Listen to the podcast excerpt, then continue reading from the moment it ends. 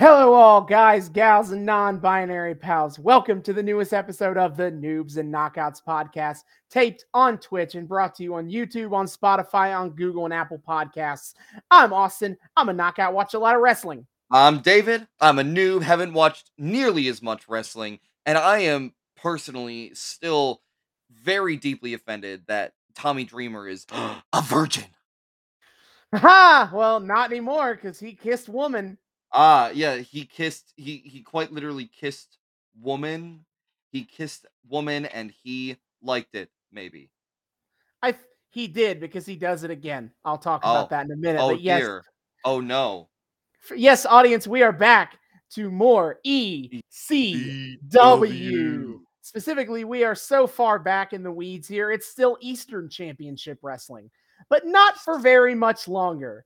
As among other things, tonight this is the this night will show reveal the events that led to ECW officially being Extreme.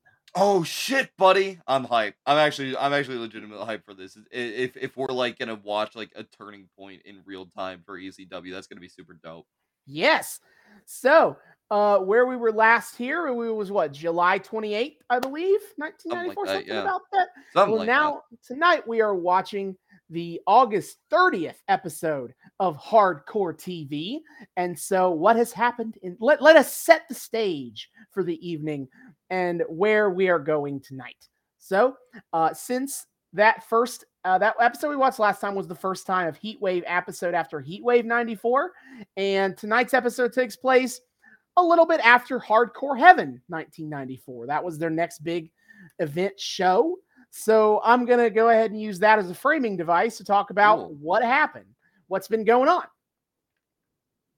Uh, so at Hardcore Heaven 1994, the first two matches, you had Hack Myers and Chad Austin defeating Rockin' Rebel and Tommy Cairo, respectively. Uh, they don't really have any story to it, so I'm just going to mention that it happened. But it did set the stage for the next match, a no DQ match for the ECW Television Championship between Mikey Whipwreck and Jason. Uh, I feel like I undersold Jason last time because I admit I didn't totally get the gimmick, but now I get it. One Oh, Salt and Pepper music video later, I got it Oh god. uh, because Jason is the world's sexiest man. Oh dear. he wear like he wears the suit jackets with the opening all the way down and no shirt Mm. Mm. and he is extremely vain and he has a gaggle of goons to help him out and then he has been trying for so long to get this fucking TV title away from Mikey Whipwreck Mikey Whipwreck, the king of the jobbers. and he and Whipwreck just keeps winning by DQ. So, So no DQs this time, baby. yep. And so actually, Mikey Whipwreck puts up a bigger fight than he ever has. He almost wins, legit. But then, you know, Jason and his gaggle of goons come out and they make sure that Jason wins. And Jason is the new ECW TV champion. No. Don't feel too bad for Mikey Whipwreck, who apparently in storyline just graduated high school. Uh, he was only 20, he was only 21 at this point in time. Oh, so, like, actually, I mean, I've seen older people play high schoolers, That's fair. That's fair. but no, he cut a pro, he cut a promo about it, and I was like, Oh. wait, how old are you actually? I mean, he did look pretty young Mhm. when we watched last time. Yeah. Uh, but Mikey Whipwreck, he lost the TV title. Jason is the new TV champion, and Joey Styles wants to kill himself over it. He can't stand the he can't stand Jason at all. He finds Oh, Jason God. obnoxious, and he's just like, "Oh God!" He is openly asking on air that, like, please, I will pay somebody to get Jason out of ECW, please. All right. So, a question about Jason on the scale of vain heels. Uh, on a, on a scale of like MJF to Val Venis, How undignified is this gimmick? It's a lot close. I think it's a lot closer to Val Venis. Oh is MJF. He's- no. Oh no. well, okay. He's not that bad, okay, but he is very. He's. I don't. I wouldn't call him dignified. Cool. Yay. I I'm I you know what, as long as we're not going full on porn star, let's let's No. just act like I'm going to shoot pornos on on location character. I guess I can live with it. Fine. He's too busy. He's too busy being self-obsessed to have sex. Uh, you know what? That's fair. Oh, so so we're at just like Johnny Bravo, man, I'm pretty territory. Very Johnny Bravo. Man, I'm Okay. pretty. Man, Like, I'm pretty. Joey, Joey Styles had a joke on commentary. It's like he's like, you look, Jason got a great physique. It's amazing he can tear himself away from a mirror long enough to work out. now that I can get on board with. I would Mm. love to watch al- already. I would love to watch a Mhm. match where Jason loses because somebody holds a mirror in front of him. And he's too busy be like, oh he's like, man, oh, oh, and then he just gets knocked Roll the him fuck up. out. roll him up. Yeah. One, two, three. Yeah, take to takes take take a little swing at his head, knock him down, and then just you know just just oh not you know what not even slowly lay him down, have someone hold the mirror over him, and just like pin him while he's in a trance. That would be incredible. That would be really good. I, I Af- yes after after the after the Jason Mikey Whipwreck match, basically Jason's dudes all beat up Mikey Whipwreck, and then Taz uh, or the Tazmaniac, as Ah. his name is right now, and Jimmy Snuka come to the rescue Ooh. because what happened is Jimmy Snuka had a big old face turn in the la- in the last month of time, and now him and Taz are like a tag team of mutual respect. Two dudes playing vaguely savage characters are a tag team and they're bros. It's okay. okay sure But they come to make the save and then they have a match with the Pit Bulls. One of the, the tag teams is with Jason and then they win in 40 seconds. Fuck you. Jesus okay I was like, the fuck? That's Then a, uh, that is a quick turnaround time to be sure Yeah, then we have the Jurassic Park 2 is what they keep calling is what Joey Styles is billing this match as. Yeah, talk about dating your show is that there's only been one Jurassic Park movie as of this show. So Joey Styles can be like, "It's Jurassic Park 2 in here." oh no But it's 911 versus Mr. Hughes. hey that thing that we kept getting built up to Yeah, it, the mat it goes is 911 wins. He beats Mr. Hughes, and then after the match, uh, S- Sha- Sha- Shane Douglas has a um has a female manager named Angel, and she was currently injured in a in a neck brace because uh 911 choke slammed her. And then Oh.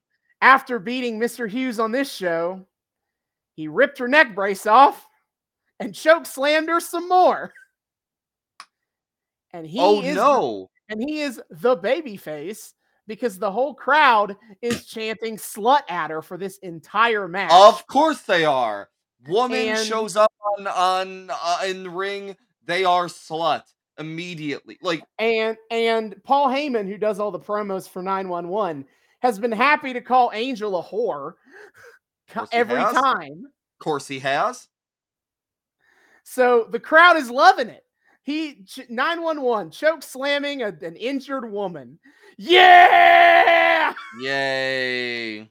Anyway, here's heel uh uh, Sandman who is a heel because he beats his wife with a cane.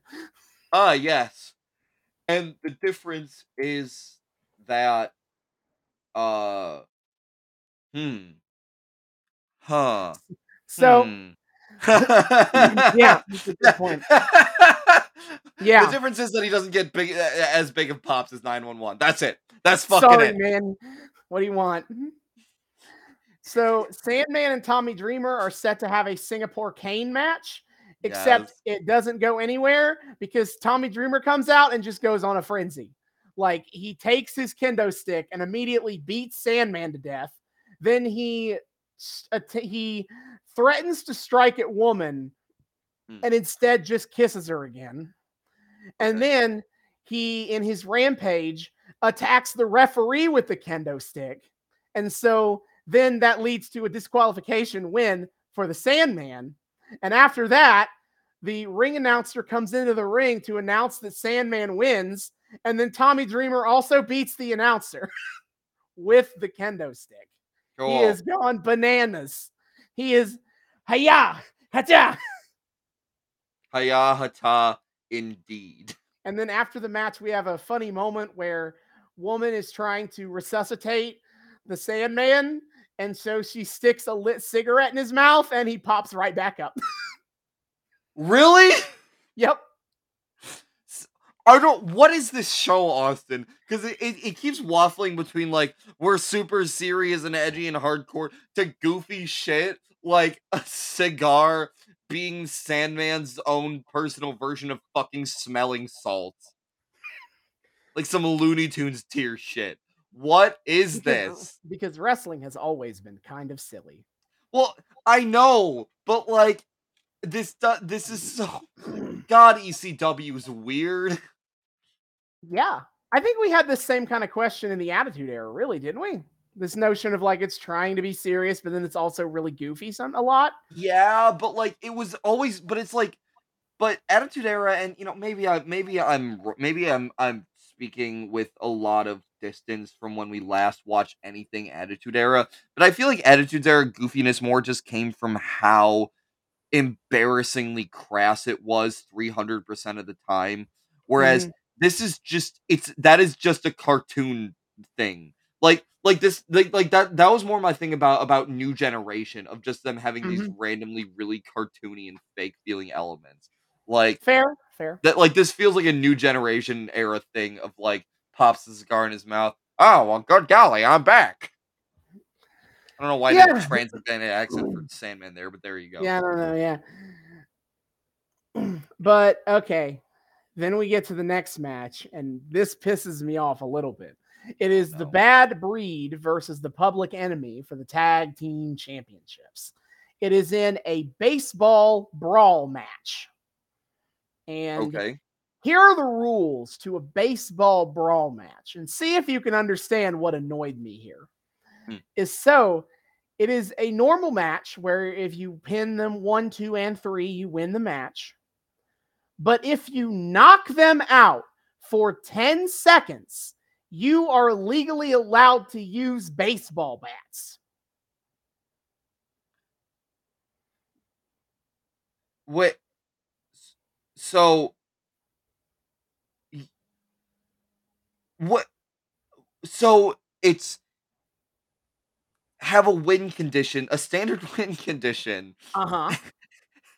and then have something that goes three times beyond the standard win condition just so you can hit someone with a baseball bat, which you could pretty much do anyway if you got the dub on him because it, because you can't get fucking match results thrown out after after the bell rings in wrestling. hmm And also, you don't have to be able to use the bats to win the match. Yeah, well, yeah, that, that that's also what I mean. Like I was not articulating In fact, that. in the match, the bad breed, the challengers get the 10 second knockout to get the baseball bats, but the public enemy win anyway. because they get a roll up. No, they just pin them with their regular fucking moves. Well, that's what I meant. Yeah. Yeah. But yes, I was like, wait, what? this is silly. Why is the win condition easier than the optional objective? That's so that's so dumb. Wait, that's such bad booking. Like the bad blood had the ability to win the match because they knocked out the public enemy for 10 seconds. And they were like, actually, I'm just going to stand here and let them be knocked unconscious so then I can beat them with a baseball bat. Yeah, you could just they're knocked Yeah, out. you could get just win. and then. So why have the standard win condition there, guys? Yep, it was very silly. I mean the match I mean the match itself was as fine, but the rule is so stupid. I couldn't stop focusing on how dumb the rules are. What are the rules? What are the rules? That's fucking dumb. Yep. Uh, but the public enemy are still the ch- tag team champions, Dollar Dollar Bill, y'all. Cool. Happy for them. All right. Then we have Sabu versus Two Cold Scorpio. It was Hey! just kind of a match. Yeah, David's going to see them live very soon. Two Cold Scorpio live very soon. Yes. And it was really just a dope match. And Sabu won. It's pretty straightforward. And then we get to the main event of the show Cactus Jack versus Terry Funk. Terry Funk, baby. and they have a decent match but then uh the public enemy come out because they're not done attack hating terry funk and his entire existence Uh, uh, okay. they are still mad about the chair riot thing uh, heat wave and guess what there's going to be more che- chair riots um yeah, you sent me that one clip, and Jesus Christ. yeah so the match goes to a no contest because the public enemy show up and kick both their asses because they beat down Terry Funk and then they're like, "Hey Mick, we helped you out. Take the win." And Mick Foley's like, "I didn't really need or want your help, guys." And then they're like, "You know what? Then fuck you too, actually." If you're going to be like that. Oh, oh, oh! I I do appreciate my boy Mick being honorable there, but I'm also a little surprised that Mick didn't take the win there. How much he, you know, just kind of seemed to want to get the bang bang in on on everyone, bang! but bang bang. He But, respects um, he respects Terry Funk a He lot. respect Terry. Okay, you know what? Fair, So- lame, but fair. they brawl and brawl and brawl. And as I meant, as I sent video David a video to David about this because he needed to see it, I thought is he at one point is that they got is that Terry and Cactus have the public enemy beaten down in the middle of the ring after the brawl, and Terry Funk gestures for the crowd to give him chairs, and the whole crowd just chucks their chairs in the ring. Yeah, what the f- like when we had when we did the first ECW episode, and you know Kyle and I made the joke about oh, how chairs will be out of the sun. I was kidding. I was mm-hmm. fucking kidding. That was legitimately. There was no. I could not see Matt. I could only see chair. Yeah, it was so bad. It was so only ch- bad. It was so bad that Joey Styles got out of the announce booth to go on the live hot house mic and be like, "Stop throwing chairs." Did people listen to him? I mean, they did, but is it because they listened or because everyone has already Everyone threw ran out of chairs. God Who's damn. to say? But either way, the public enemy were left buried in chairs. What the fuck? Fuck you, public enemy. Have more chair. Which, guys, I just want to let you know that's a huge safety hazard. If you ever go to a wrestling show, do not throw your chair into the ring. Yeah, I that's the part I have not like articulated as of yet. But thinking about that does really stress me out. Of just a Mhm. man, like okay, I went a couple months ago to go to to to a live screening of, of the room, and you know, as you do with the room, you throw plastic spoons at the screen, and that's fine because It's they're plastic, plastic. spoons. That Yeah. shit ain't gonna. But when that happens, a lot of plastic spoons like land around you if you are in anything like other than the last row.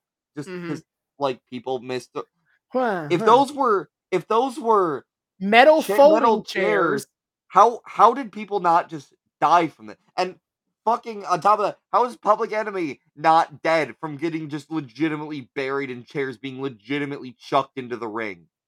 What the fuck? Thankfully, a lot of the chairs had a good trajectory, so a good arc to it. So, All it would But- take is one errant chair. to I mean, yeah. somebody in the head and murder them. well, you know, it's ECW. You know, there's a certain level of uh, necessary hazard. You know, it's like a splash zone at, The at, at splash zone of death. like that. The ECW splash zone of death. hmm You know what? That actually does sound on brand for ECW. Never mind. Carry on. Yeah, yeah, yeah. yeah. So after them and after the after the cameras go off air, after they all leave, well, not go off air, but like Terry Funk and Cactus Jack leave. They're like, our work here is done. Yeah. And the public enemy eventually get up and they have get a mic and they're like, we're gonna fucking kill you for that. Actually, fuck you. Fuck you too. Uh, and so the last two uh, that happened about two weeks ago in my in term before the episode we're watching tonight. What's right. going on in the last two weeks? Uh, it's all been hype for the NWA title tournament. I mean, yes, some feuds are still going on. 911 is still beefing with Mr. Hughes, and the the Pit Bulls are still beefing with Taz and Jimmy Snuka. As you do. Uh, but it's all about the NWA title right now. And so, to give a little context, last time I kind of casually brought up that Eastern Championship Wrestling is part of the NWA last time, but I think with Kyle there, and it wasn't really important anyway, I Yeah. didn't really expound upon it very much. So now I'm going to expound upon it. Uh, so the NWA, the National Wrestling Alliance, we've talked about them plenty on this podcast. They were basically like a group of promotions all working together to in the 50s through the 80s to kind of be a weird kind of regional cartel olig- oligarchy of wrestling Hmm. and they all kind of work together to stay out of each other's territories share talent share the champ share championships all a big old deal Okay. and by the 1990s by 1994 they were not doing great um i talked about it a little bit when we talked about the wcw thing Yeah. but yeah, the big their first big blow was true like not the first big blow, but like a big moment for the NWA is that even when the NWA as a collective was falling apart, they still could fall back on WCW or whatever they were being called at the time Mhm. as like the face of the of the organization. In fact, in the eyes of many fans, the NWA and WCW was one and the same. Were interchangeable. Yeah. I Right. I have I've had some confusion about that, and all of a sudden it makes sense. This Yeah, it's be- it's basically because Jim Crockett, who was the guy in charge of Jim Crockett Promotions that became WCW, he basically uh, monopolized the title and the intellectual property because he had Ric Flair under contract. So he's like, eh, suck my dick. You're gonna do whatever I want you to do. Actually, Wait, so so it really is that correct me if I'm wrong here, but it really is that Ric Flair and NWA were the inseparable entities here. more or less, like who Okay. had who had Ric Flair had the NWA, and essentially, he who he who controls the Ric Flair controls the universe. Right. But technically speaking, the NWA still existed in the sense that there was still multiple organizations in one gr- working together and there and more importantly to this story, there's still the board. And I don't know if I've ever explained it on air, but basically NWA champions were determined by the board. They were basically chosen by committee that all these all the wrestling owners who are part of the NWA they came together and they collectively decided who was going to be the NWA champion at any given time. Okay. And if when you look at big companies like the AWA and the WWF leaving the NWA, the number one reason why they did that is because they didn't agree with who was going to be the collective champion. So they're like, fuck you. I'm going to go make my own champion with blackjack and hookers.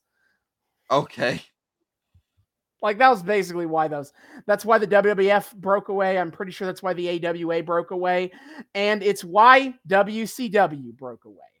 Is Oh, shit. because in 1993, the NWA decided to try to big league WCW about this. They were like, "Hey, now we're still an or like you don't control the NWA. Mhm. We are still an organization. You still have to get approval from us to do stuff with our titles." Yeah. And the WCW was like, actually, no, I don't. Fuck you, actually. Yeah. And there's a whole bit where they have uh Ric Flair and then Rick Rude become win the NWA title without board approval. Uh there's a bunch of legal threats, and eventually WCW was like, you know what? We're just gonna leave. We're actually gonna quit the NWA. We don't. Jesus Christ. That I love the wait. So you're telling me the thing that led to the formation of what became the single biggest like like the the company that became synonymous in in the west or the very least in all of like North America um with pro wrestling um uh it, what what led to the creation of WWE was petty bullshit creative differences. Yep. Is What? they wanted uh Buddy Rogers WW, WWF wanted Buddy Rogers to be the NWA champion, and they said, "Nah, bro, Lou Thesz." And so they, Buddy Rogers, they were like, "Fuck you, we're gonna be our own company, and Buddy Rogers is gonna be the champion." How about that? So wait, hold up. Uh, This is a tangent, but oh my god, the late, the, the fact that Vincent K. McMahon is is Oh, this so is Vincent. infamous. Vince Senior was in charge. Of Well, no, no, I know, no, happened. no, no, I know, Mhm. I know. But I'm Okay. saying modern Vince McMahon. The fact that that that modern our Vince McMahon is so infamous for dying on stupid hills with with who he wants to become champion and pushing it no matter how dumb everyone else thinks it is. That's a fucking legacy move on his part. Little bit, little bit. Vincent! The only difference is, is that his father still respected the NWA, even though he was like, "I don't need you, and I don't want to be part of your organization anymore." Okay, sure. Yeah, it's the little things, I guess. But yes, Vincent back to J W. was willing to was willing to throw them the, the respect bone. Okay. back to WCW. Is WCW was like, ah, ha, ha, actually, no, I don't need you. And so they go to court over because they're like, actually, we're going to keep your title belts too. And the they went to court over it. And guess who has the who legally owned the title belts? Uh, I'm a. s- You know what? It's probably gonna be the funnier answer of WCW. Yup, they legally own the belts What the so- fuck? How did they legally own the belts? because Jim Crockett figured out managed to legally own the belts. So when That Ted cheeky Turner bought, bastard! so when Ted Turner bought it from Crockett, he got the belts. oh my god, that's so good, dude. So, after a long, protracted legal battle about it, eventually the NWA got their belts back. And so, this NWA title tournament in August of 1994 is their crowning, like, re debut. They're like, the NWA is back, baby. And Nice. they and it was decided that um what would be done is that it would be hosted by Eastern Championship Wrestling because basically Eastern Championship Wrestling had a bigger TV audience than every other NWA affiliate combined. So they were like, how about we let you be in charge of this? Yay! Let's create a new face of the NWA that Yep. definitely won't like screw us over and go under at some point. Yeah, I think the rest of that story is coming in the back half. Yeah. But we are setting the last two weeks has been setting up this tournament. And I gotta say, it kind of feels weird because knowing what I know about ECW, seeing them hitch their wagon to the NWA this hard feels weird. And, and here's why it feels weird specifically is because, you know, ECW is like this counterculture, like they're kind of seen as the progressive culture of wrestling, not in like, not like politically progressive, but more like new ideas progressive in a stagnant cartoony wrestling world. They're like pushing the boundaries and all that. And the NWA, especially in 1994, has kind of become culturally the back in my day wrestling culture. And it's still like that today. It NWA today is very much playing up the hist the grand history of wrestling and how great wrestling was back in the 80s and the 70s. okay. And so hearing like ECW is shit talking modern wrestling really hard, especially WCW. Man, they are going all in on shit talking WCW in that very and that's in that very petty way because of this legal battle shit. And they're just going all in on like we're not like what these oh, I, i'm going to use the quote that i sent you from paul heyman that i think best describes nwa's attitude ecw's attitude towards um uh w- wrestling is like nowadays because paul heyman said this quote I'm mad as hell about these freaking whores who have pimped and raped and prostituted the sport of professional wrestling right into the gutter. Jesus. Yeah, I mean that makes sense as a thing for Paul Heyman to say. Um, but holy shit. They all every single they have multiple promos people hyping this, and they obviously don't all use the same kind of language that Heyman uses. They're the same, mad though. the- that the that same is attitude. that is anger. Why are you so mad, bro?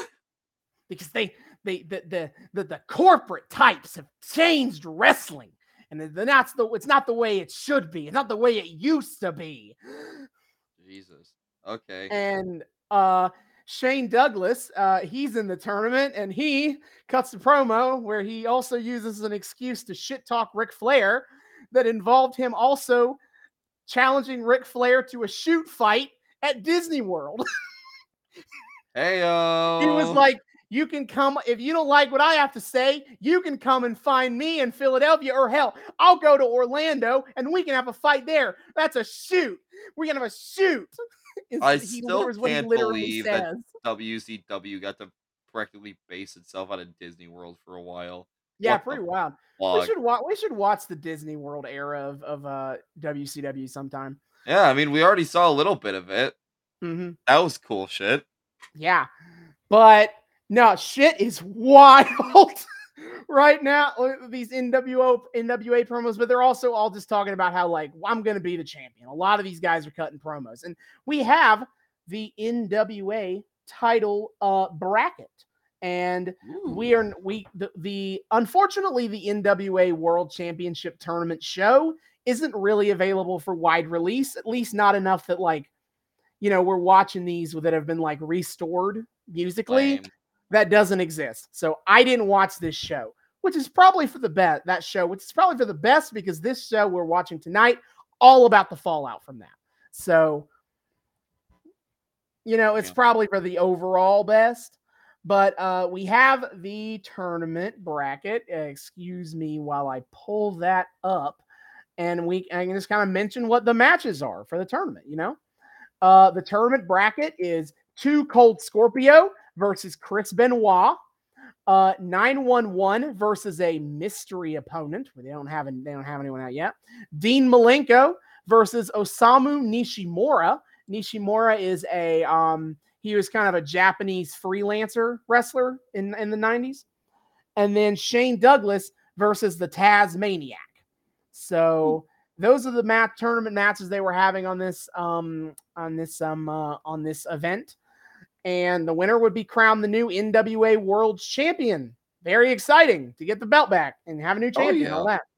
Uh, there was one other show on a match on this show, and that ties into uh, the what happened at the end of Hardcore Heaven with the chair riot thing. So Hey. in the aftermath of that, uh, they were they were set they set up a match on the NWO show NWA show excuse me not the NWO show NWA Mm. uh, the Public Enemy versus Cactus Jack and Terry Funk for the Heyo. ECW tag team titles. So that's really been the only like new storyline that's been going on in the last couple weeks out of Hardcore Heaven. Like it's all been like NWA, NWA, NWA, and recapping what happened at Hardcore Heaven. It's not been new stuff except for um the Cactus and Terry versus the Public Enemy. And presumably they're going to talk about what happened in that on this episode, but if not, I, I'll- guess I can casually mention it in in the back half. Okay. Yeah, so that is where we're at. That we're about to have the fallout to the NWA ti- World Title Tournament uh, on this episode tonight. And oh, Yeah. oh, I forgot one more. I forgot to talk about Sandman and Tommy Dreamer because they have a match on this show. And after um, we they had a, a promo there was between Sandman and Woman that I felt was like worth talking about because it was kind of nuts. Is so it's after it's set after the events at Hardcore Heaven. So like Woman is fuming and Sandman's like, What what's the matter, woman? And she ans- eventually answers him like, he kissed me. And he's like, Who? And Sandman's like, Who? Is like, who do you think? But woman's like, Tommy, Tommy kissed me. And Tommy, And then she starts spinning the yarn of like, you know, and you know what he did? He compared me to Peaches. And he and then and who that that sets off Peaches like his ex-wife, Peaches. Oh no. That sets off alarm bells with old Sandman, and eventually woman keeps going. And she's like, you know what I bet? You know what I bet he's doing? I bet he's with Peaches right now. They're they're in your house, Sandman, drinking your beer on your bed. And you know what? It's not just that, it's all three of them. Tommy Dreamer, Peaches, and Tommy Cairo. And she just she just like keeps getting Sandman progressively more angry. telling this I mean, I, I'd be pissed fabricated too. Neither Dreamer nor Cairo paid the low, low price that it would take to be able to sleep with Peach. Yep. So he's I'd mad. be pissed too. My my hustle that that just fucking broke my hustle right there. Are you kidding me?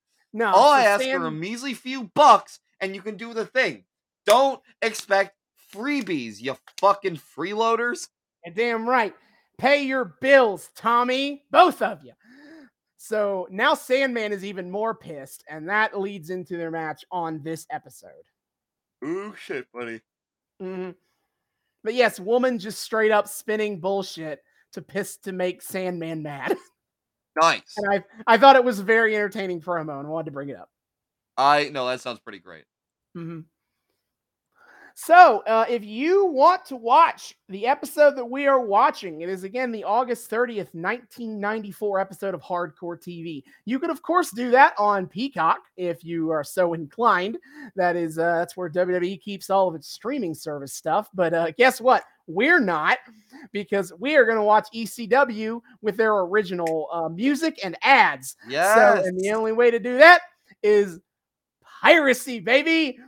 You can find it on the Yo ho, Yo ho pirates like me. You look up the ECW Restoration Project, ECW redubs. You know, you can find all this shit on the Internet Archive. It's lit. And that is what we'll be watching, but we will be back in the back half after with the ep- the uh, August 30th 94 episode of, E- of Hardcore TV. Nice. And we are back. We have just finished ECW Hardcore TV August 30th, 1994.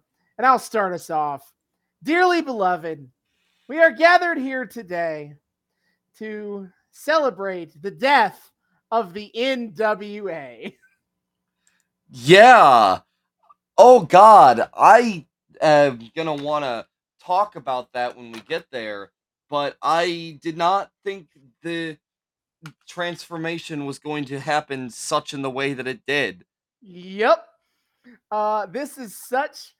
This is kind of wild to me because I picked this arc for two reasons. Is first to see this transition between Eastern Championship Wrestling to Extreme Championship Wrestling, and the kind of character growth and arc of Tommy Dreamer through the storyline of Tommy Dreamer versus the Sandman, and both major events of that happened on the same show. Yeah, and both were wild in their own ways. Um this is this is this was an intro these ECW shows are so interesting because Mhm. in a lot of ways not a lot happens on them. They Uh, are as, as someone who watches the week to week ones and not and not the curated ones I give for David, yes, especially I can I yeah, can especially say that.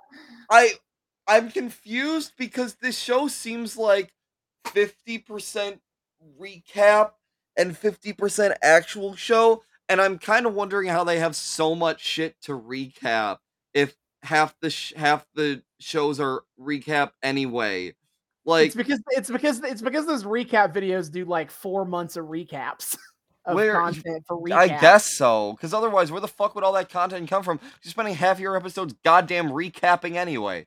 Yeah, it's it's a big thing I don't like about it. I I get it. You know, I get like of the time like it's unfair to use my 2022 brain to grade how they did TV in 1994 uh, looking at like what ECW was going for at the time. Like it seems unfair to grade them that way. No, but I mean, also it kind of sucks.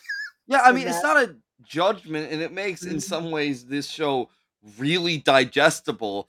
But it's Mhm. just like I it's, you just have to wonder like fuck do they just keep this extensive backlog because how the hell else do they have enough content to do so much recapping in the first Yeah. place where do the original clips come from austin where do They're- even where which They, which they came film. They film which- their house show shit. which like, came first austin the content or the recap That's an interesting question that maybe same one day we'll have the answer the to. egg Yeah. All right. So let's go ahead and get to the first little bit of this show, which uh, we talked about. The I mentioned in the first half that the 911 had a mystery opponent in the NWA World Title Tournament. Well, we got the mystery. It's fucking Doink the Clown. Doink's here. I never thought I'd be happy to see Doink the clown, but it was it was like a cool little like Leo pointing me moment.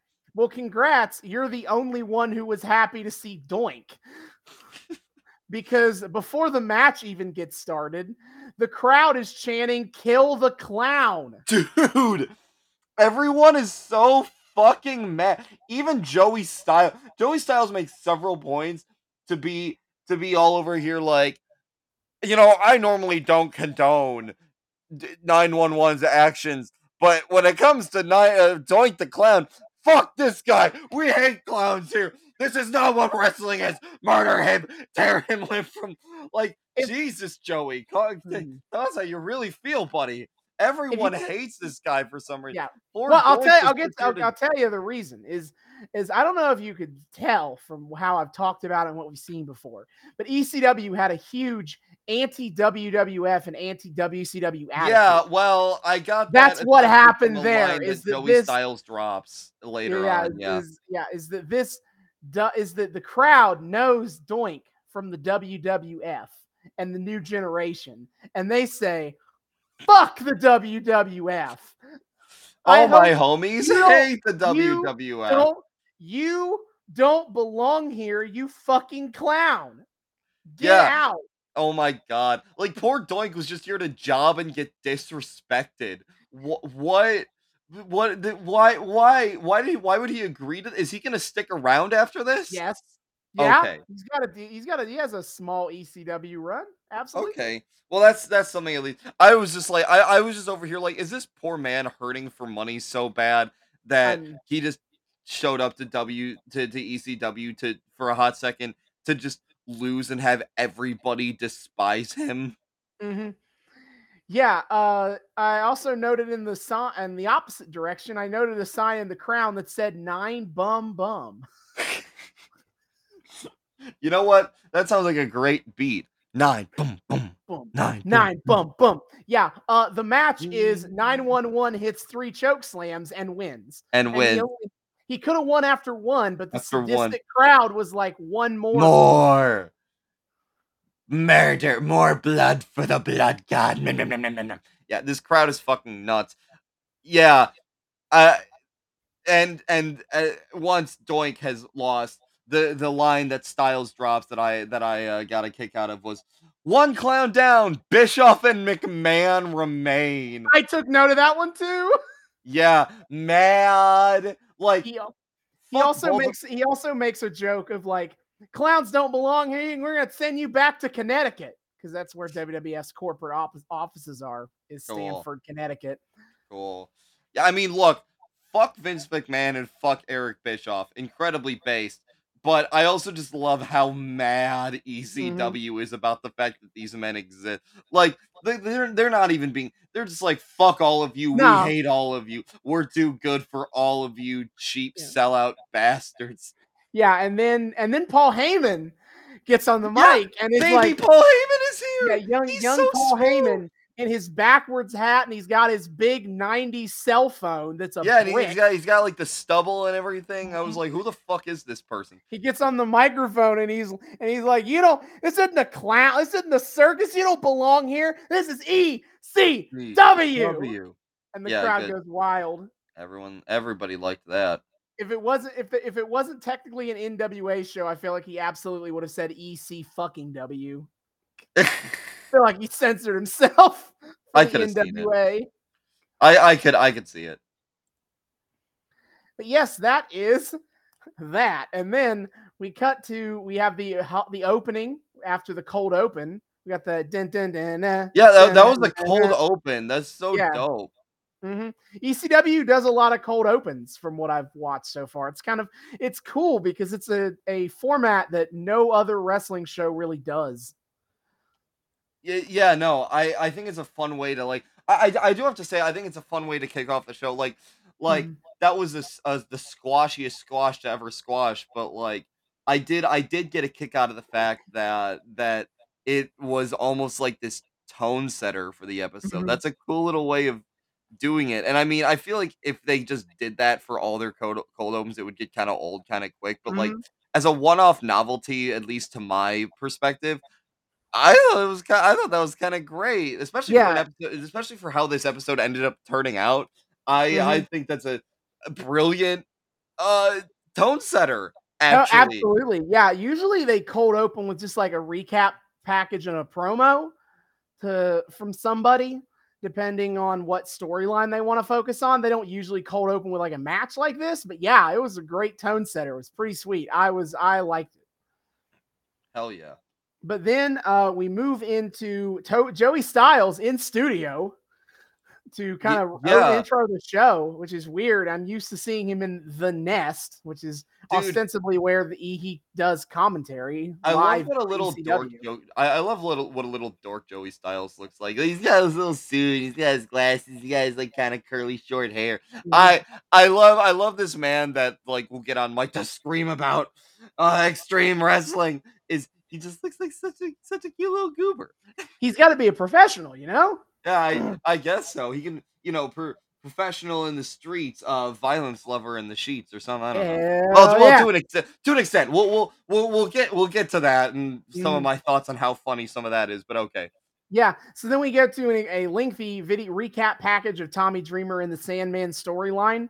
Uh, it's set to "Let Love Rule" by Lenny Kravitz. As many ah of the Sandman's yes, the Sandman's promos are all set to "Let Love Rule." It's kind of sweet, but yeah, they they play it and like it's all the stuff that we've already talked about on the show. So I'm not going to much, yeah. mention it. uh, yeah, under understander of of consent, Tommy Dreamer, not once but twice. Yeah, but then uh we get a pro- it inter it like before it it before they cut to the promo bit, they're still showing the recap video, but au- the audio cuts to a promo. And I don't know if that was intentional or bad editing, but it kind of was cool either way in my book of woman and Sandman talking and woman is like she wants Dreamer to kiss her feet and bet and bet and get on his knees for her, and that will come up a lot later. Uh, but she wants him bloodied and beaten and destroyed, and she is getting the Sandman is gonna do it.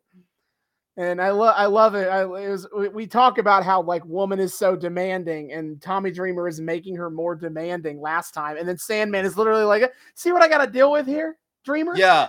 So so woman continues to to to dominatrix post and Sandman continues to boomer post about how much he hates woman having wants and needs emotionally. Yeah.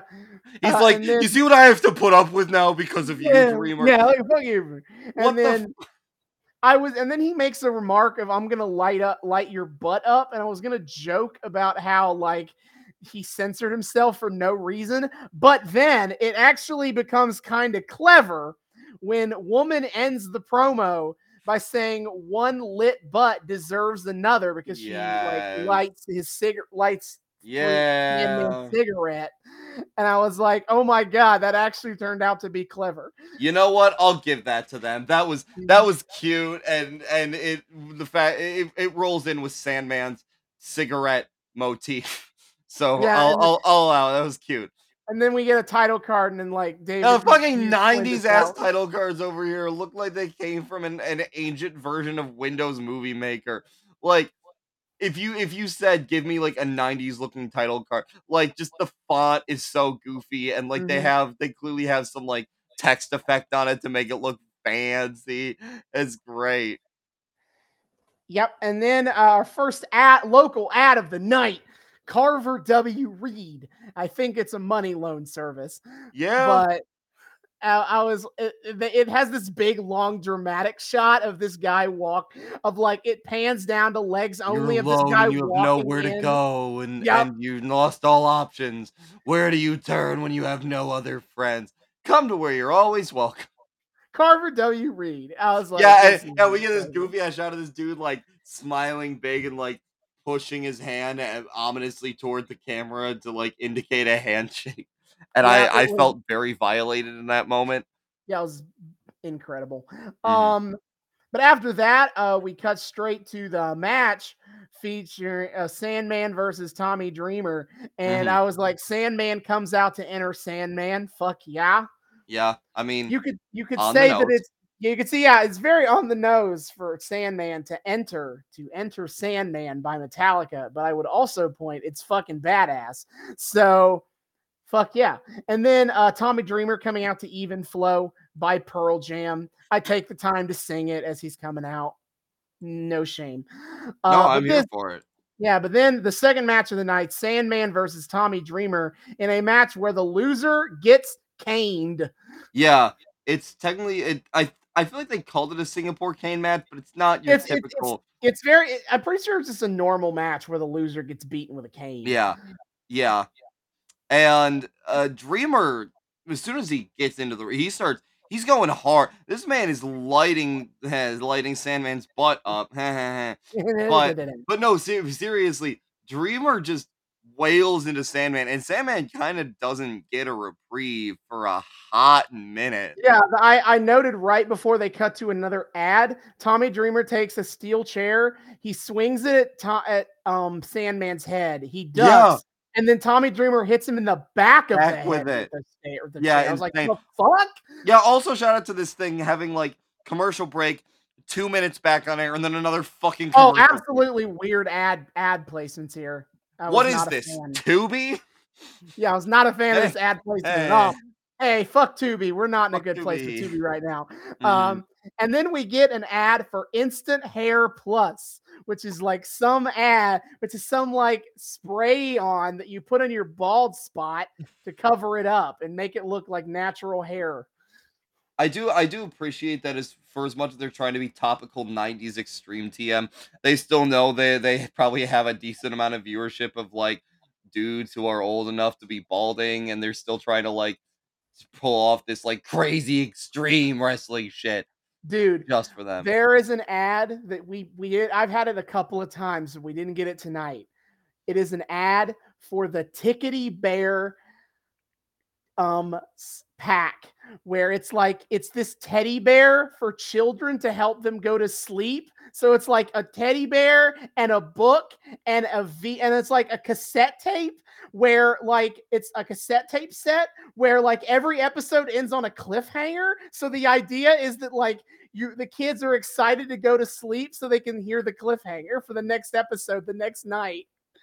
It's the tickety bear packet. and I'm like, oh my god, this is on the fuck? ECW. You know, two thoughts there. One, I didn't realize that Vince Russo uh, had a had a had a side gig as a children's bedtime be- bedtime story product promoter uh, with that kind of marketing philosophy. No. Also, also uh, clearly the second most demanding demographic of ECW viewers behind men old enough to be balding are young mothers with small children. Yeah, it's it was it's it was hilarious. Like I was like, the fuck is this? That's that's so beautiful. but I I am I am 100 percent intrigued by this notion of idea that they're like, we're gonna give we're gonna like tell this story like we're gonna give these kids this like cassette tape story with their their teddy bear but we're gonna break it up into parts and have cliffhangers so that they only can watch one listen to one part per night. So they want to go to bed the next night so they can hear the next part. It's absolutely incredible. Alternatively, the creators of Tickety Bear are huge fans of the old Doctor Who serial structure, where all parts that are the finale must end on a cliffhanger. They got fucking they got fucking Philip Hinchcliffe in here as their as their head writer. well uh, you'll know we would know that we would know will if I have to get the Tickety Bear uh, story to cassette to know. But if every cliffhanger is then undone, at the beginning of the next episode, you know, then we'll know that we'll we'll have cracked the case. I think I somehow get the feeling that has to be the case, right? Like you can't do like mid-story cliffhangers like that without having some bullshit to stop the thing from being like that catastrophic.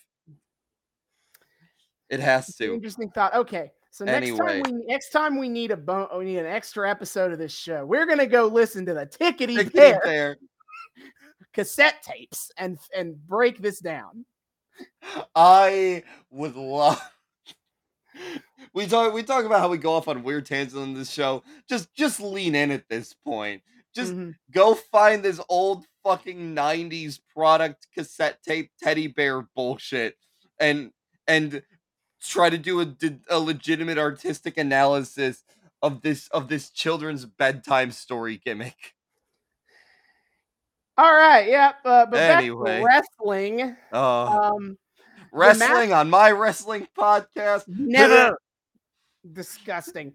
Uh, after that, um, basically the match, uh, Tommy Dreamer hits a DDT on uh Sandman, and Sandman on the way down knocks the ref over, and Yeah. so woman gets in the ring with a with a with her kendo stick, and they do a lot of teasing of like.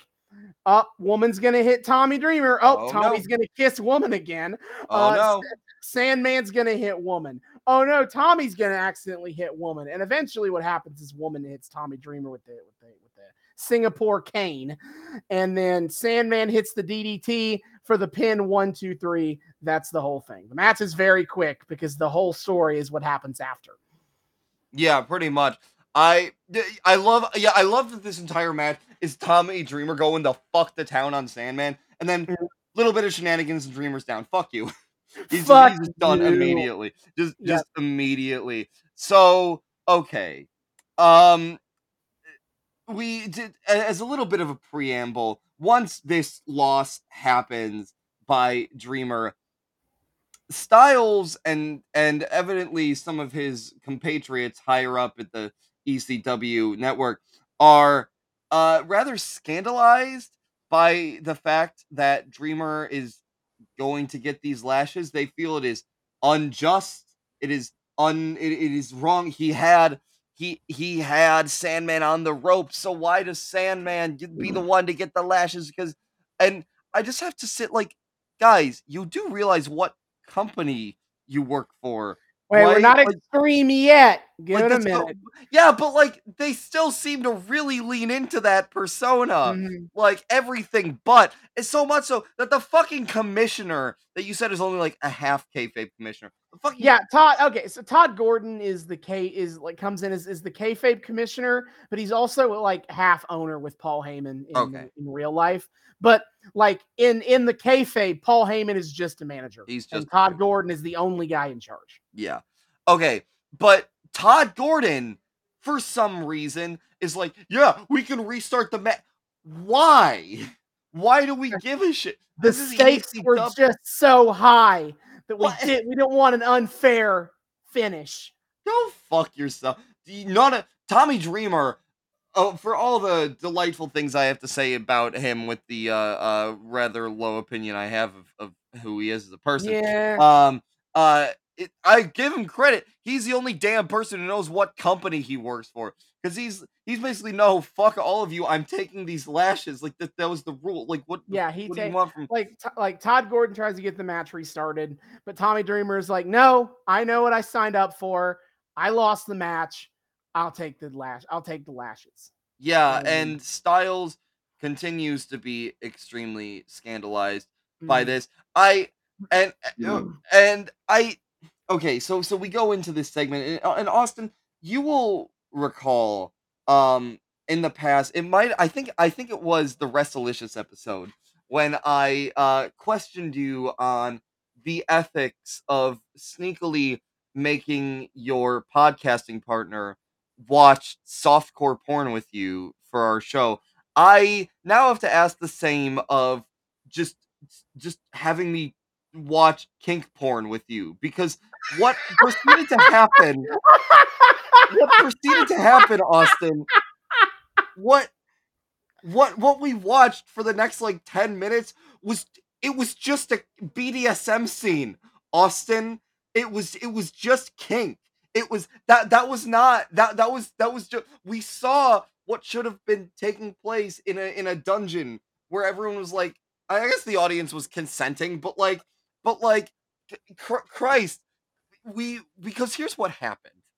Tommy right, Dreamer. Continue. Well, Tommy Dreamer, like he he lets down his little suspenders, which I have to say I like his little get up with the suspenders. I think that's He's, great. he's not I, gonna I'm, have that for too much longer. I I'm a sucker for suspenders, so that is just Mm. nice touch. Uh, but he, he lets them down and he leans himself up against the rope, and and Sandman's there with the kendo stick. I'm sorry, Singapore cane.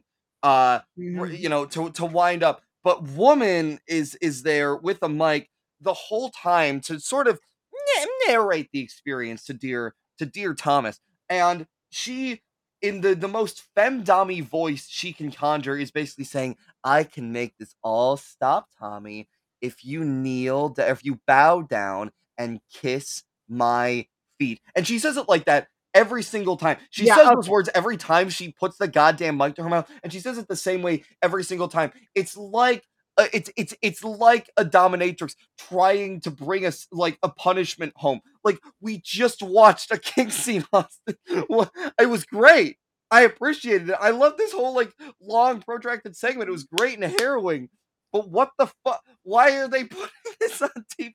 This belongs in a dungeon and This on Pornhub. is like, Extreme. this is this is Pornhub in the nineties, apparently. BR, BRB, I'm gonna go upload this to not Pornhub because they they're I, I don't have a verified account. oh, but-. Some other porn site on our and just clip it and put it up. So BRB Absolutely. on that one. But yes, uh so to the point of this scene, I think let's na- analyze the the point some larger points here outside of kink. Um That is the only point. No. bonk. Damn it! Wait, I have a, I have a, I have a bat. I can bonk myself. I don't know where it is. Never mind. Yeah, okay. well, no, you ca- no, you can't use the bat because I, you didn't knock me out for ten seconds. Then oh shit! You bat. right. You right. Why would I? Why? Why? I'm. I'm so. I'm so sorry. How could I betray such sacred rules in, Yeah. in that way? Any, anyway, so like, Pete, we talk about like Tommy Dreamer as like the face of ECW, like the Mhm. cult, the hero, the people's hero. But he wasn't always that character. He was seen as a pretty boy and kind of not, not someone the crowd like. They didn't necessarily. I don't think they hated Tommy Dreamer, but like they were like, whatever, this dude. What? Who cares about this guy? And this was a pivotal moment to make the crowd love Tommy Dreamer. Tommy Dreamer's character for the rest of his goddamn career is going to be I'm hardcore. I can take it all. I'm just an, a regular dude, but I can take all the punishment because I'm hardcore. And it all starts here, where we get this long, protracted segment of woman being like, All you have to do, Tommy, is is bow and kiss my feet and that we can we don't have to do this lashes thing and he's like no i'm a man i'm taking the lashes Yeah, he he was he was dedicated. He so much so. Yet another point for this being fucking kinky is is at one point woman is doing the whole this I can all I can make this all stop, Tommy, if you just bow and kiss my feet. And Tommy is like four or five lashes in, takes the fucking grabs the fucking mic and just goes, "Thank you, sir. May I have another?" Before going Well- back on the ropes. Like okay that's not the first one i wrote down but of course i did write that down but like a couple of them in she says like you can get on your knees and kiss my feet and he goes you can get down on your knees and kiss my Kiss ass my ass. Huge brat energy, mad respect. But uh, yeah. oh, but but But also hol- holy Listen, shit. the whole this this is 10 minutes of woman asking if you would like to use the safe word and he refuses Tommy Dreamer refuses. Tommy Dreamer. He, he I mean, I appreciate the I appreciate the the, the psychological fuckery of it all. That, that was the other thing. Like Mhm. Tommy's getting like physically battered on one side and emotionally battered on the other, and he's just here standing goddamn tall. I mean, God, if you want to create a hardcore hero, this is kind of the way to do it. It absolutely is perf. It's so perfectly designed for ECW.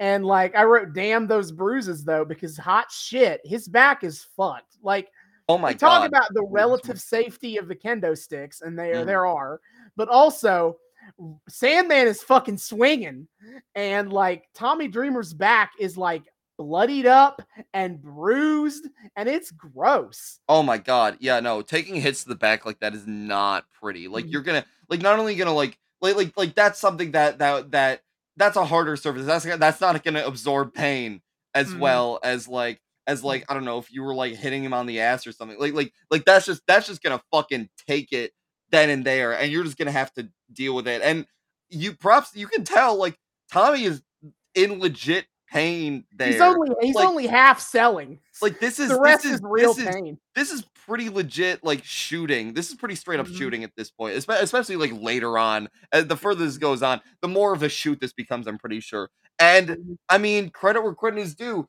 in, a- in an era where like kayfabe is kind of starting to break doing Mhm. something like this where you can't sidestep like i made fun of i made fun of joey styles for being all like scandalized and freaked out about this where i'm like okay you know uh, whatever this is Mhm. you know standard bdsm scene okay but like but like oh, th- th- I- th- th- this is legit like like you what he is in that legit pain and the audience you can't deny that this is something that this man is truly physically enduring and it does make you really respect him like holy Mhm. shit Yep. But then, yeah, he like how about halfway through, he's re- he does say he does take he does say that. Thank you, sir. May I have another? yep And he repeats that a couple of times the rest of the way. But yeah, it's it's a really compelling scene in a way that I'll be honest, I haven't always felt about ECW from what I've watched so far.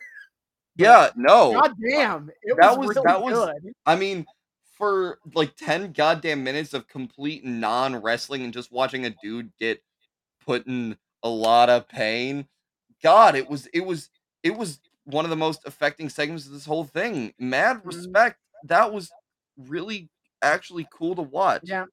And Joey Styles does an absolutely fantastic job of putting of selling this this story here of like once obviously yeah obviously he's scandalized at the beginning of this idea of he's going to take these lashes but i think he really does shine as this as it goes on and he's like tommy you don't have to do this when everyone would no one would would no one would see you would respect you less if you just t- kissed her feet like he was almost begging that Tommy actually look after his own safety here.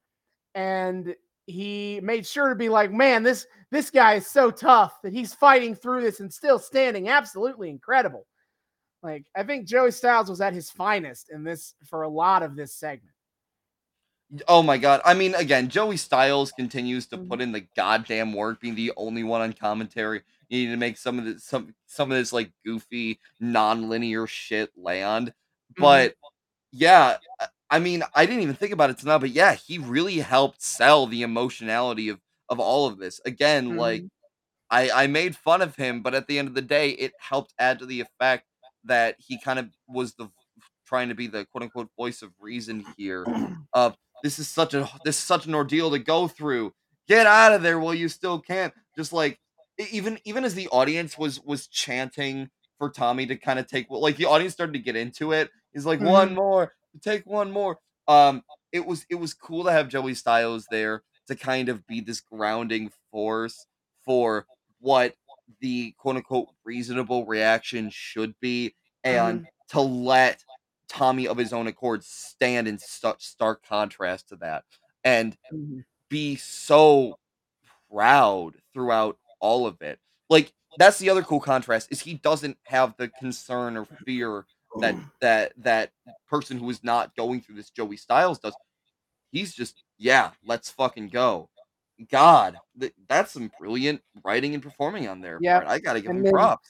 And then it all ties in because he gets the 10 lashes and he still stands up of his own power and gets mm-hmm. in Sandman's face and is like, That's all you got? Yeah, yeah, he got, he asked for more after the 10. That's the craziest part too. That was the part where I was like, what the fuck? I kind of became Joey Styles for a second. I'm like, no, get out of there.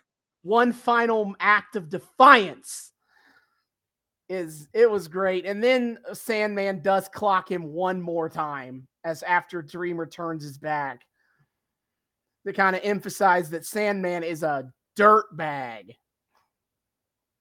Oh yeah, I mean, fuck this guy at this point. Mm, What a piece of shit. Yep. I and and woman, the the maniacal dominatrix calculating all of this behind the scenes.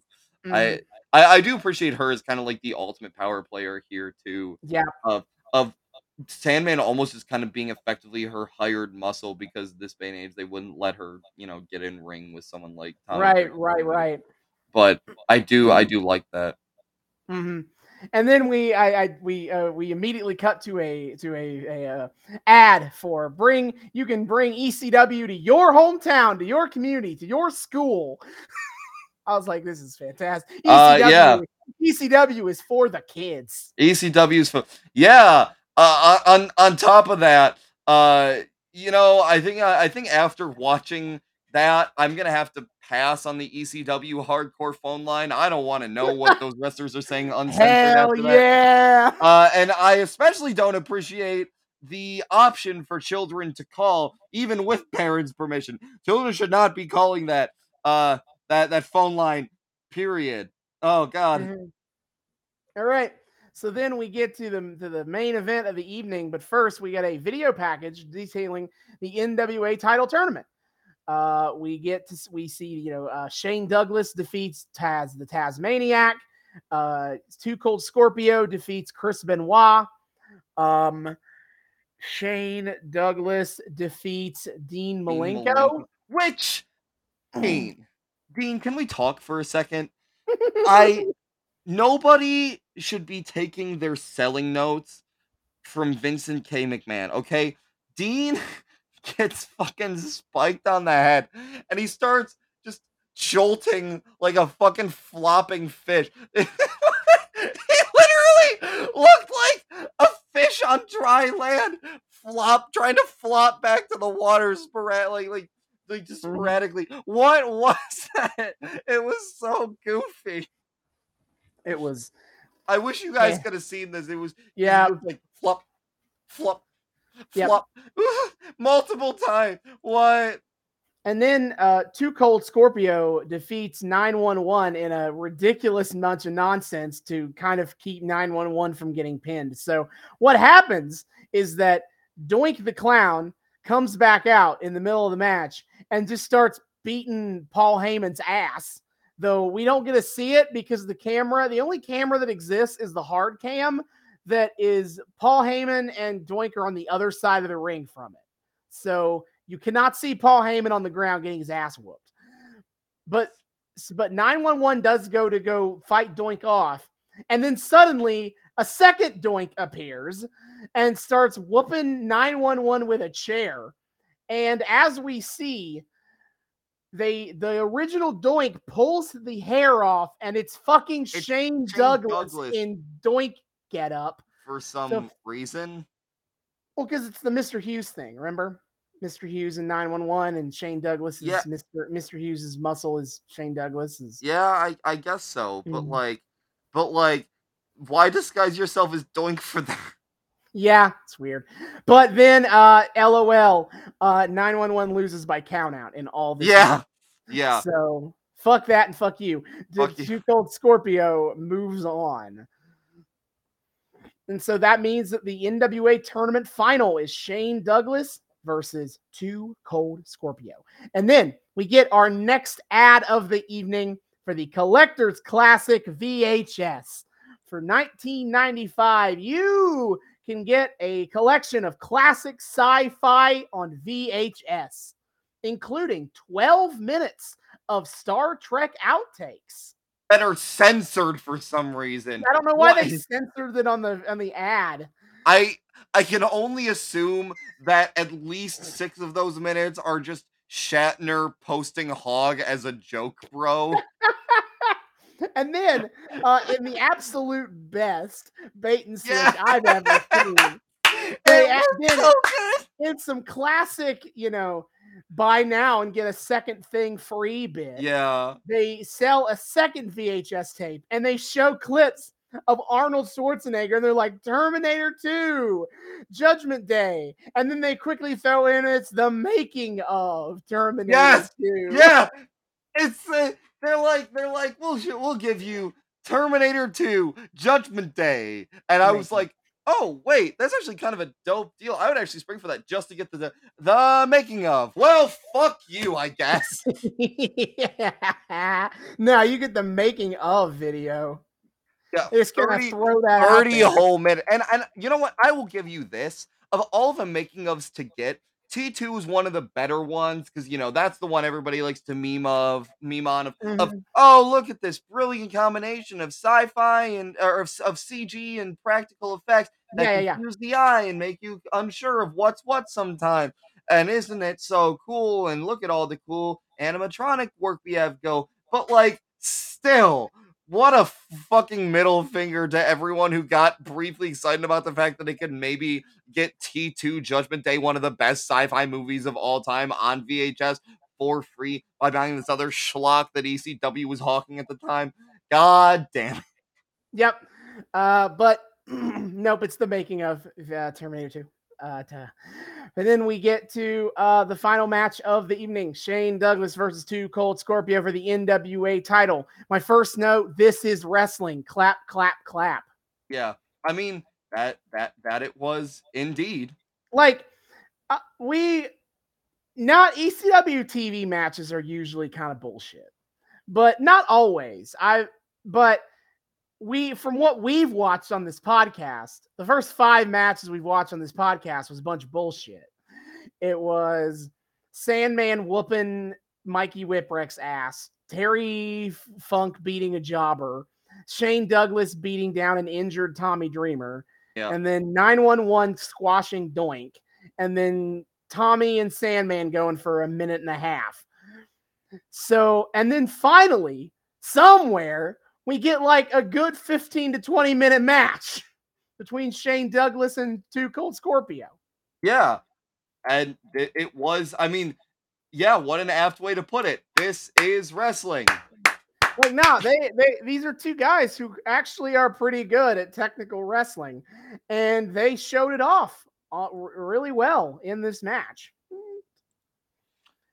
Yeah. Oh my God. No, this was this was actually a really solid match. I Mhm. I get a I I I really enjoyed this one. I, I uh w- we were giving praise to Joey Styles for being able to carry a lot of this shit. You know, not everything he says is gonna be a, says is gonna be a hit. He points out that Shane Douglas is you know very unique Oh, style yeah, yeah, of okay, not only okay, yeah, beating you yeah, you- physically but mentally. Yeah, you didn't hear you What? didn't, you didn't you didn't catch this line because then I just made a joke at it. But yeah, he like makes this line of like this is why Shane Douglas is unlike any other wrestler in the world today. He can beat you physically, but he wants to beat you mentally. Really, really can beat the get your head with a in ring psychology. And I'm like, oh yeah, so unique. A wrestler who plays mind games, definitely unique. Um. Uh, yeah, three hashtag three edgy five me. Yeah. Uh, but overall, it's again, it's a night, it's a really cool back and forth kind of a technical match. And Mhm. To- and at one point they start brawling to the outside, and like Tommy Dreamer, uh, excuse me, it's Tom Toe Cold Scorpio, uh, sends Shane Douglas over the rinky dink guardrail into the crowd, and they start fighting in the crowd. And Joey Styles is like, "Well, I guess you know this is NWA, but you know, what who it's just Philadelphia, so who's surprised that it turned into a fight in the crowd?" Yeah. I, okay. I love that Shane Douglas gets yeeted onto a guardrail. He goes over the guardrail, and what Joey Styles has to say about it is, and the franchise is in trouble. Yeah, I'd fucking say he's in trouble. That man just Mhm. got that man just got bumped to hell and went into the crowd. Ripperoni. Yeah, and then Two Cold Scorpio goes and follows him and just kind of beats his ass in the crowd. And fa- and you can see none of it because they're surrounded by by fans and they only got one. I know they just goddamn disappear. That you know what? Camera work is not always up to snuff on these shows. What a shocker. Now, a few times they were they didn't have the action centered, and I was joke, and I was like, "Camera, sh- center it." What are you doing? Uh, yeah, you know what? I have to say, I do to an extent appreciate how the technical sloppiness at times can add to the grunge. It does kind of Mhm. add to the effect a little bit. As cliche as that might be to say, I mean, seeing these two motherfuckers just kind of disappear, legitimately disappear into the crowd for a little bit, but knowing that they're just like murdering each other, Mhm. it it's kind of a cool effect. I I feel like Yeah. I'm so passe for pointing this out, but it is like if you're here to experience like the offbeat, off mainstream grunge wrestling, yeah, this is kind of the best way to to get it from from the comfort of your own home. Mhm. I appreciate the effect. So yeah. Yeah, but then uh, you know the match again. It's it's a lot of like Shane Douglas is a little bit more technically sound, and Two Cold Scorpio's got a little more athleticism to him, and he can pull out some of the high flying moves. And the match ends where Shane Doug, uh, Two Cold Scorpio has got Shane Douglas down, and he goes for his moon for the moonsault, the top rope moonsault. He's gonna win, but he missed. But Shane Douglas rolls out of the way. He gets uh Shane um Two Cold Scorpio for the belly to belly suplex, slams him down. One, two, three. Shane Douglas is the new NWA World Champion. Yeah, Shane Douglas for the for the dub, and he he he. Well, first Too Cold gets on mike and is like, you know what, man, good on you. You you earned it. You're a solid fucking guy. You won this. Uh, don't but also don't think for a second I won't be on your ass. And Mhm. and then Shane gets on mike He's like, you know what, fair enough. That's pretty great. Now let me get my damn victory speech. Yeah, uh, all right. Him still finding time to shit on Flair in his victory speech. Yeah, all right. Let's let's Yeah, break, break it down for me, buddy. Is there Shane Douglas? He gets on the microphone and he goes, you know, in as in front of God and my Father tonight. He uses that phrase a, a couple of times. Is he talks about how he's the NWA champion now, and he starts naming off NWA champions. He's like, he's talking about like Bruno Sammartino and Lou Thesz and uh but and Terry Funk, the man who'll never die, and Barry Windham, and the original Nature Boy, Buddy Rogers, looking up in heaven right now. Not no, not even the, the real Nature the Boy. real, he he's the real Nature Boy. Because if you didn't, Yeah, know, that's uh, why we're shitting on Flair because he's yeah, like if the real Nature Boy. Fuck you. if you weren't aware, uh, Ri- Ric Flair is goes by the Nature Boy. He took that moniker from Buddy Rogers, and so, uh, you know, and it- it's not the kind of thing there's like real heat for or anything. But like Shane Douglas, is like, you know what? Fuck you, fuck you. The real Nature Boy is Buddy Rogers, uh, and he eventually and he's naming off, you know, um, who else? He names off a bunch of people. Uh, he at one point does get to Ric Flair, and he like pauses and is like, ugh. I guess I have to say this one too, don't I? Uh, Ric Mhm. Flair Yeah. And Harley Race and the Fat Man, Dustin Dusty Rhodes, because he, he didn't particularly like Dusty Rhodes either. And yeah, the- what a what a dick thing to say. The fat man. Okay, fuck you too. yeah, and then and Rick Steamboat, and he he likes to look at the belt, and he's like, "It's such wow, this is such a pretty thing." And he he I think Rick he has Rick Steamboat because it's the last name, and he goes, Mhm. and they can all kiss my ass. And he throws the belt down. And Yup. he proceeds to say that he will not have the torch passed to him from a, for a company that died seven years ago. And he is the franchise.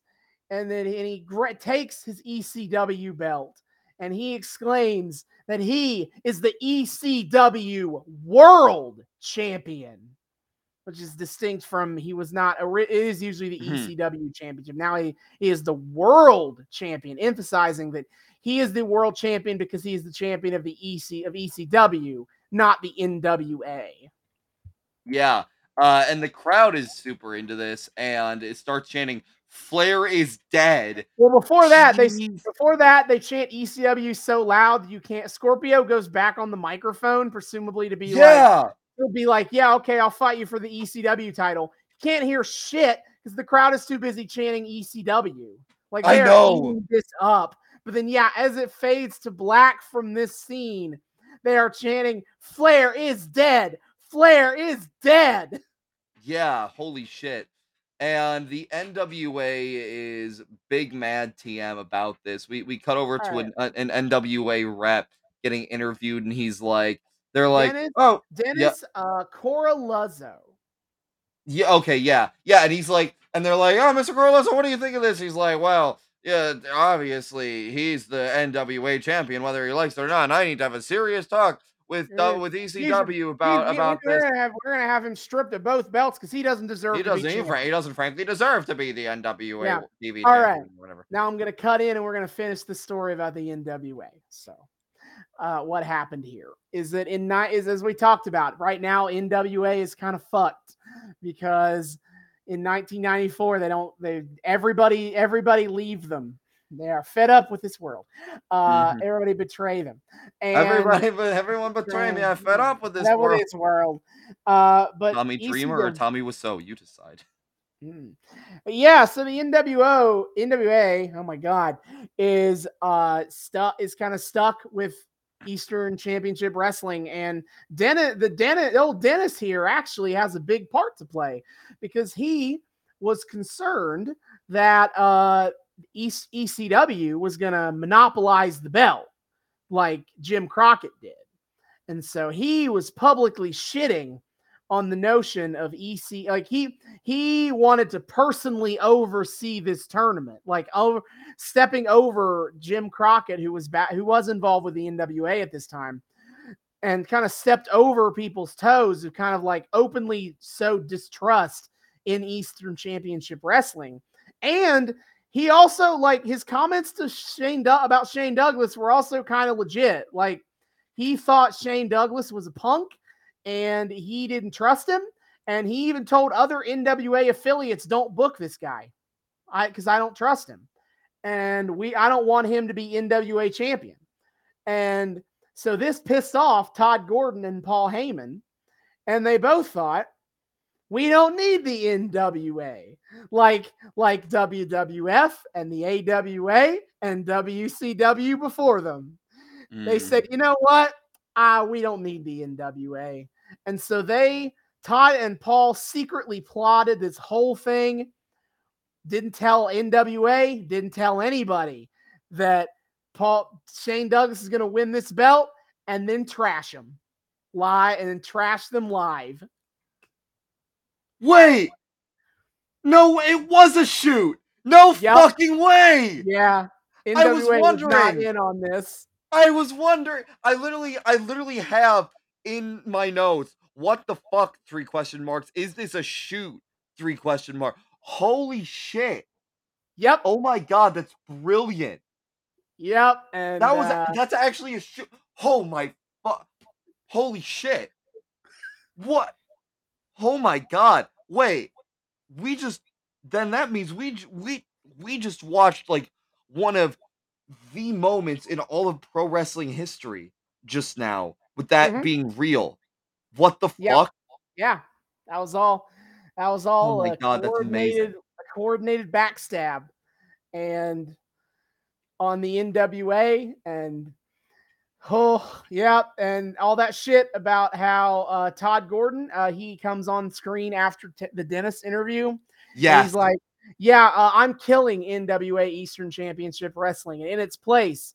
Will be ECW Extreme Championship Wrestling. That was all very legit. Is they used this NWA tournament, this grand return for the NWA after fighting in court for a year over their over their intellectual property with WCW. This was supposed to be their grand return, and ECW said, "Fuck that, fuck you." We are going to sabotage the whole event. We're going to sabotage the whole thing. Holy shit. Oh my god. Yeah. ECW is dead long live ECW. Oh my god. Mhm. That that's so cool. Yep. That's really And really yeah. cool. like if you want to plot out the last shred of real credibility the NWA had. Tech really it truly died when WCW told him to fuck off, but like ECW kind of pissed on the grave and made sure they stayed dead. So, I, what I'm hearing is that after I watched just a live Kink Dungeon scene, you also had me watch a, a just a brutal murder on wrestling TV at the end of this. yeah, a little bit. Wow. Wow, man, this is wild episode. No, that legitimately the fact that that's real makes this one of the most badass things Yeah. we watched for this entire podcast. Yep. This Wow. is Shane Douglas's career peak. His, hi- this is his magnum opus is burying NWA into the ground. That's insane to me. And, wow. they Imagine having mod- that much cojones. Oh my god. They only moderately ever came. Like the closest is like they were originally associated with TNA when TNA was kind of at its low at its it, before TNA got bigger. Mhm. And get and you can guess what happened at one point with TNA. Did TNA, TNA also said- them over? TNA said, I don't think we need you anymore, NWA. We're gonna do our own thing. Man, I need the I need the poor NWA to catch a fucking break. Jesus. And then they had a big, and then they come back in all in almost in 2019, and then the pandemic hits, and then they start getting the appearances from the NWA Women's Champion on AEW, and then AEW says, "Sorry, NWA, NWA, we don't, we don't need, need you, you anymore." anymore. no, these It is- poor boys. It is the last. It is I- in my book. That's the lasting legacy of the NWA. Is everybody else saying we don't need you Maybe anymore? turn Go away. time on the road to hell on the railroad line. NW, I, you know. I gotta give him props for relentless optimism. what the fuck, dude? Yeah. But yes, we talk about the birth of Extreme Championship Wrestling. It's right here when they broke off from the NWA and renamed themselves Extreme Championship Wrestling. God damn. Yeah, I was not expecting the NW or the East or ECW as Extreme Championship. I was not expecting it to get birth in this way. That was that was incredible. That was a masterpiece right there. And I mean, wh- what a way to rebrand. God, I I'm just I'm just awestruck. That was that was brilliant. I mean, evil. Evil is all hell. Holy Mhm. shit. But especially if you're gonna make this like the extreme off the rails, we'll do whatever shit we want company. I mean, that's the tone setter right there. I Yep. I mean, and I mean, this is what the fucking doink jobber squash was was prefiguring this idea of just spitting on everyone around you. Fuck you, we're the real thing, and we'll do we'll do things how we want to. Mm-hmm. Everyone else can go fuck themselves. Wow. The Doink getting booed out of the building was a precursor for what was to come. You know what? I take back whatever shit I said about ECW feeling kind of like weird and eh, last time. No, I'm here for this now. This is fucking great. Oh my god. Hell yeah. And then uh, right before we leave, we get this little bit with the fucking public enemy. Man, I cannot escape these people. They get a promo God. every they get a promo every, Every single episode. time. I cannot escape them. It's one I will but- say it's one far more bearable than the dumb shit they were doing last Yeah, because they because when they, they come, they sneak onto like the backdrop where they usually do interviews, Yeah. and they like have a graffiti, have a spray paint, and they graffiti over Eastern and spell out extreme. Yeah, I don't know why they were feeling the need to be so, so sneaky there. I mean, at that point they were just making the sign accurate. I don't know why Yeah, they were pretty- worried about getting Yeah, caught. pretty sure the show was over too. Nobody who cares. Yeah, who who gives a shit? Like, I I don't think they have like NWA officials on site who are gonna arrest you. Like that's the Mhm. property of the company you work for, and I don't think they're gonna have much use for that sign after this. So Yeah. I don't know why you feel the need to be so sneaky, but okay, sure, Yeah, sure. they- they go have your fun, boys. A graffiti extreme and then Yeah. and John and uh and uh Rocco uh Rocco Rock. Yeah, that's that's it. It's Johnny Grunge and Rocco Rock. I gotta remember their I always forget some of their names. Uh but Rocco Rock is like whoo if you thought we were extreme before, eh, just wait now. Yeah, he gets like demon possessed. He's like, just wait to see what comes next. Like, Yeah, they Like- got they got yeah, he's got that vocal inflection that he does all the time. He has his oh I got my gooey voice here, and then I get the down here for this part too. yeah, I I mean, goofy as those two chuckleheads are, I have to say, even that was a pretty cool cap off to this. Mhm. Like, I I gotta give him props. That was that was that was actually pretty legit. Yeah. I think that I think that was a great way to end the episode. Like like it was a Mhm. great image. Like they were kind of scowling into the camera, and I mean, after what just happened, yeah, it worked. Even with those dumbasses leading the charge, I kind of felt it. God damn, good on this this big moment being so epic that it even got me to kind of be into the public enemy for a hot second. Yeah, no, that's Wow. weird. But yeah, that is uh the our episode. of easily one of the most momentous episodes of hardcore TV they ever did. Yup. Oh Uh, boy. Yeah, we we've covered it, but like it's so wild that like the lashes thing and the NWA is dead thing happened on the same episode. Yeah. That God. This is I mean, how is this regarded in the in the legacy of of ECW, these early ECW? Because this seems like this is a big episode. Everybody loves this shit. Like Yeah. this is a big highlight of Yeah. early ECW. Like this has this has to be one of the like most iconic episodes of ECW TV, right? Mhm.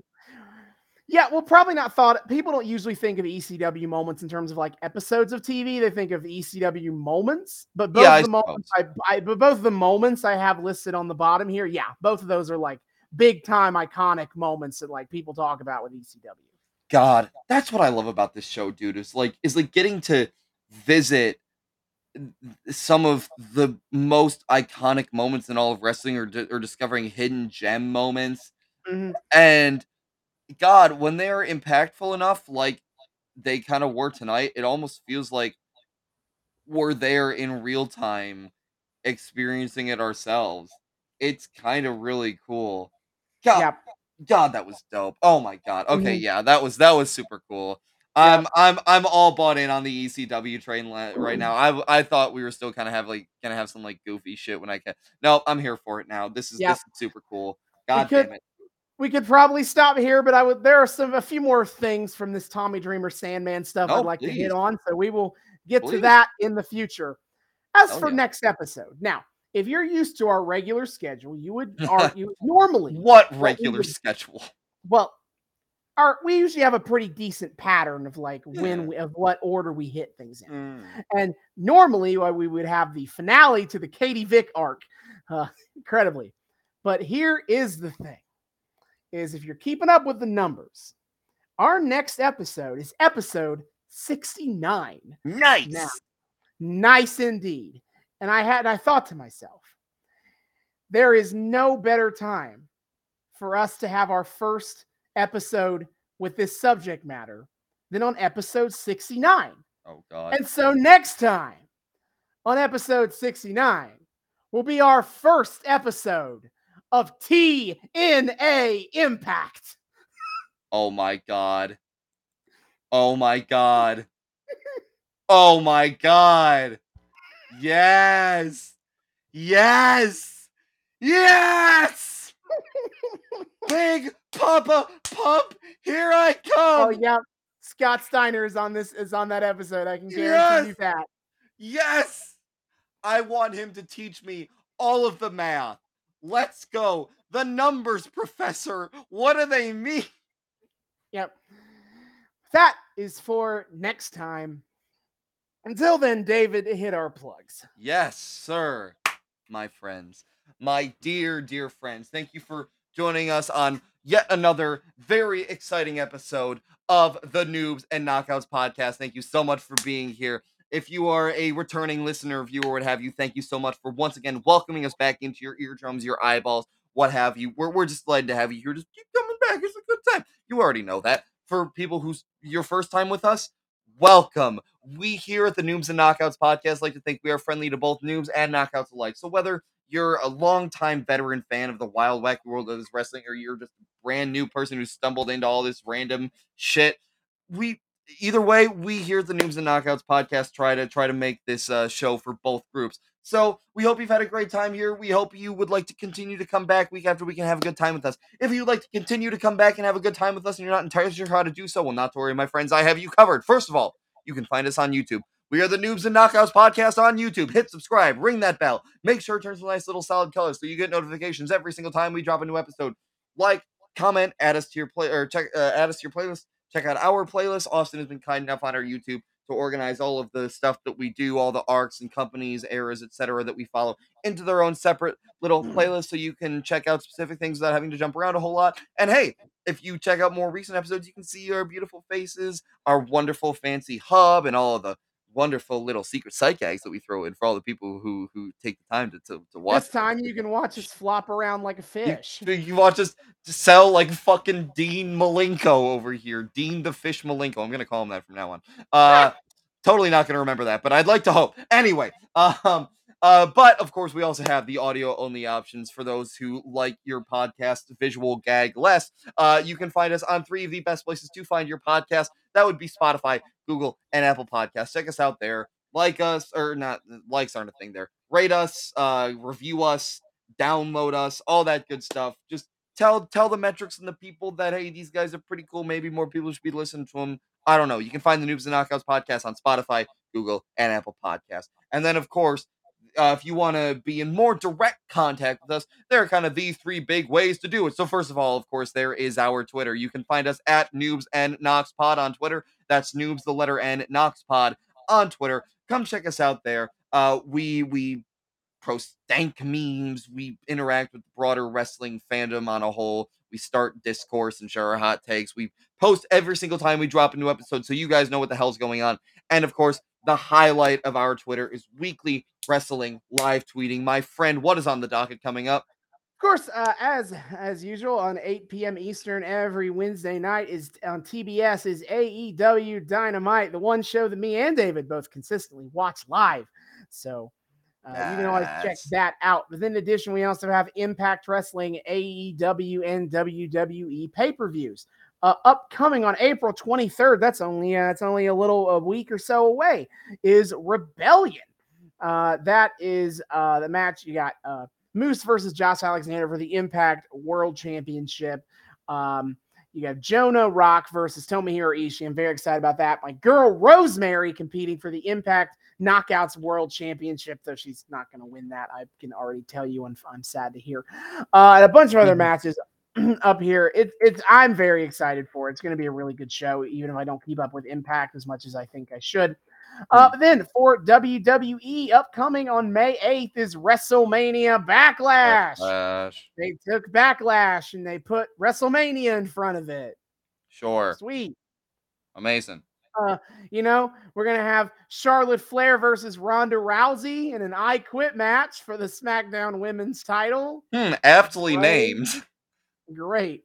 uh, but then we also get adrenaline in, In a my soul. soul, something, Cody- something, some- Cody Seth Rhodes. Seth Rollins gonna face Cody Rhodes. Oh, that in a too. singles match again. Uh, and then we also upcoming we're gonna have a winner take all tag team title unification match between RK Bro and the Usos to unify the Raw and SmackDown tag team championships. Uh, it's a little weird to think about. They're kind of cutting down on stuff like that. I mean, they've had Raw and SmackDown as the tag titles for fucking ever. So, you know, one tag title belt. It's been a while since they've done had that. And then for AEW on April on May 29th, double or nothing. Uh so far, you know, let's get through the battle of the belts uh before we uh, move on, get to the pay-per-view. But right now we do know for sure that the men's Owen Hart Memorial Cup and the women's Owen Hart Memorial Cup will be take their the finals of those tournaments will be taking place at double or nothing. Yeah. That is what we know so far.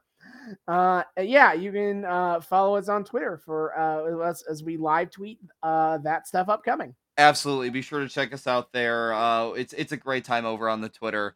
We we we have fun. Austin's live tweeting is always great and technical and and knows what the hell he's talking about. I'm just memeing it, memeing it up, and and you know doing my color commentary as usual. Hey, uh, sometimes on Wednesdays we just kind of end up tag teaming it. Sometimes I feel like adding my two cents every once in a while. And Yeah. hell, sometimes if I'm feeling really spicy, I'll live tweet Rampage, although not tonight because we're recording while Rampage is going on. But anyway, um, uh, most of the time, right? Uh, but either way, be sure to be sure to check us out there. It's a great time.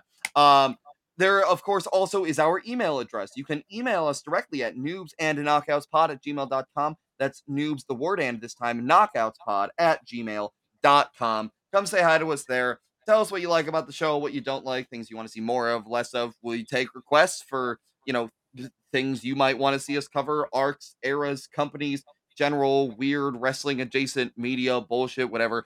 Come yell at us for our hot takes or tell us how brilliant they are or whatever. Or just, you know, come tell us that, that you love hearing our mellifluous voices lull you to sleep night after night. Wha- Whatever it mm. is. Just we love we love chatting with our people. Come say hi. We would love to say hi back. Noobs and knockouts pod at gmail.com. And finally, of course, there is on Twitter or, or sorry, our Patreon. We are also the Noobs and Knockouts podcast on Patreon. One dollar a month gets you early access to episodes and a shout out at the end of each episode. See y'all next time. Hasta luego.